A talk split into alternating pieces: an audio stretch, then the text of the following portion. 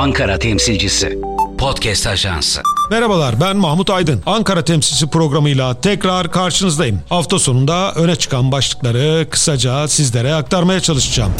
İlk başlığımız Cumhuriyet Halk Partisi Genel Başkanı Özgür Özel. Özgür Özel, İspanya'nın başkenti Madrid'de düzenlenen Sosyalist Enternasyonel toplantısına katıldı. Toplantıda Özgür Özel, Sosyalist Enternasyonel Başkan Yardımcılığı görevine seçildi. Özgür Özel burada yaptığı konuşmada Nisan ayında Filistin'e giderek İsrail'in Gazze'de gerçekleştirdiği katliamlara dikkat çekeceğini belirtti. Özgür Özel ayrıca siyasette popülizmin bir araç olarak kullanılmasını, popülizmin her geçen gün daha da arttığına dikkati çekti efendim.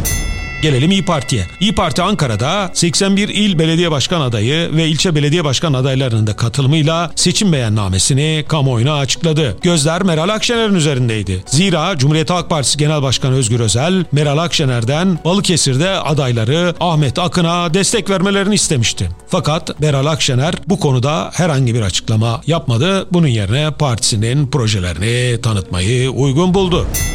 Dem Partisi İstanbul Esenyurt'ta ilk mitingini yaptı. Mitinge Cumhuriyet Halk Partilerinde katılarak destek vermesi dikkatleri çekti. Dem Parti sözcüleri Cumhuriyet Halk Partisi ile İstanbul'un Esenyurt ilçesinde ve Mersin'de kent uzlaşısı sağladıklarını açıkladı efendim.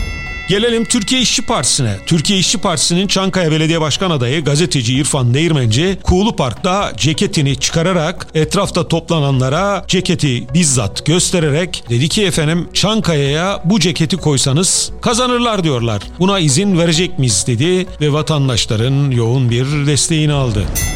AK Parti'nin Ankara Büyükşehir Belediye Başkan adayı Turgut Altınok'ta bir tanıtım toplantısıyla projelerini kamuoyuna duyurdu. Ulaşım sorununa çözüm getireceğini, emeklere ve muhtarlara destek vereceğini ifade eden Turgut Altınok seçimi kazanacağından emin gözüküyor efendim.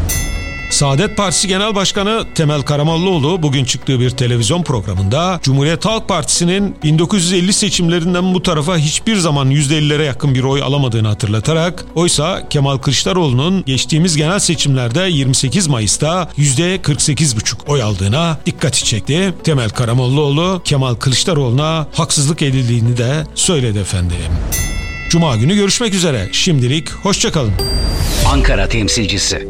Podcast Ajansı.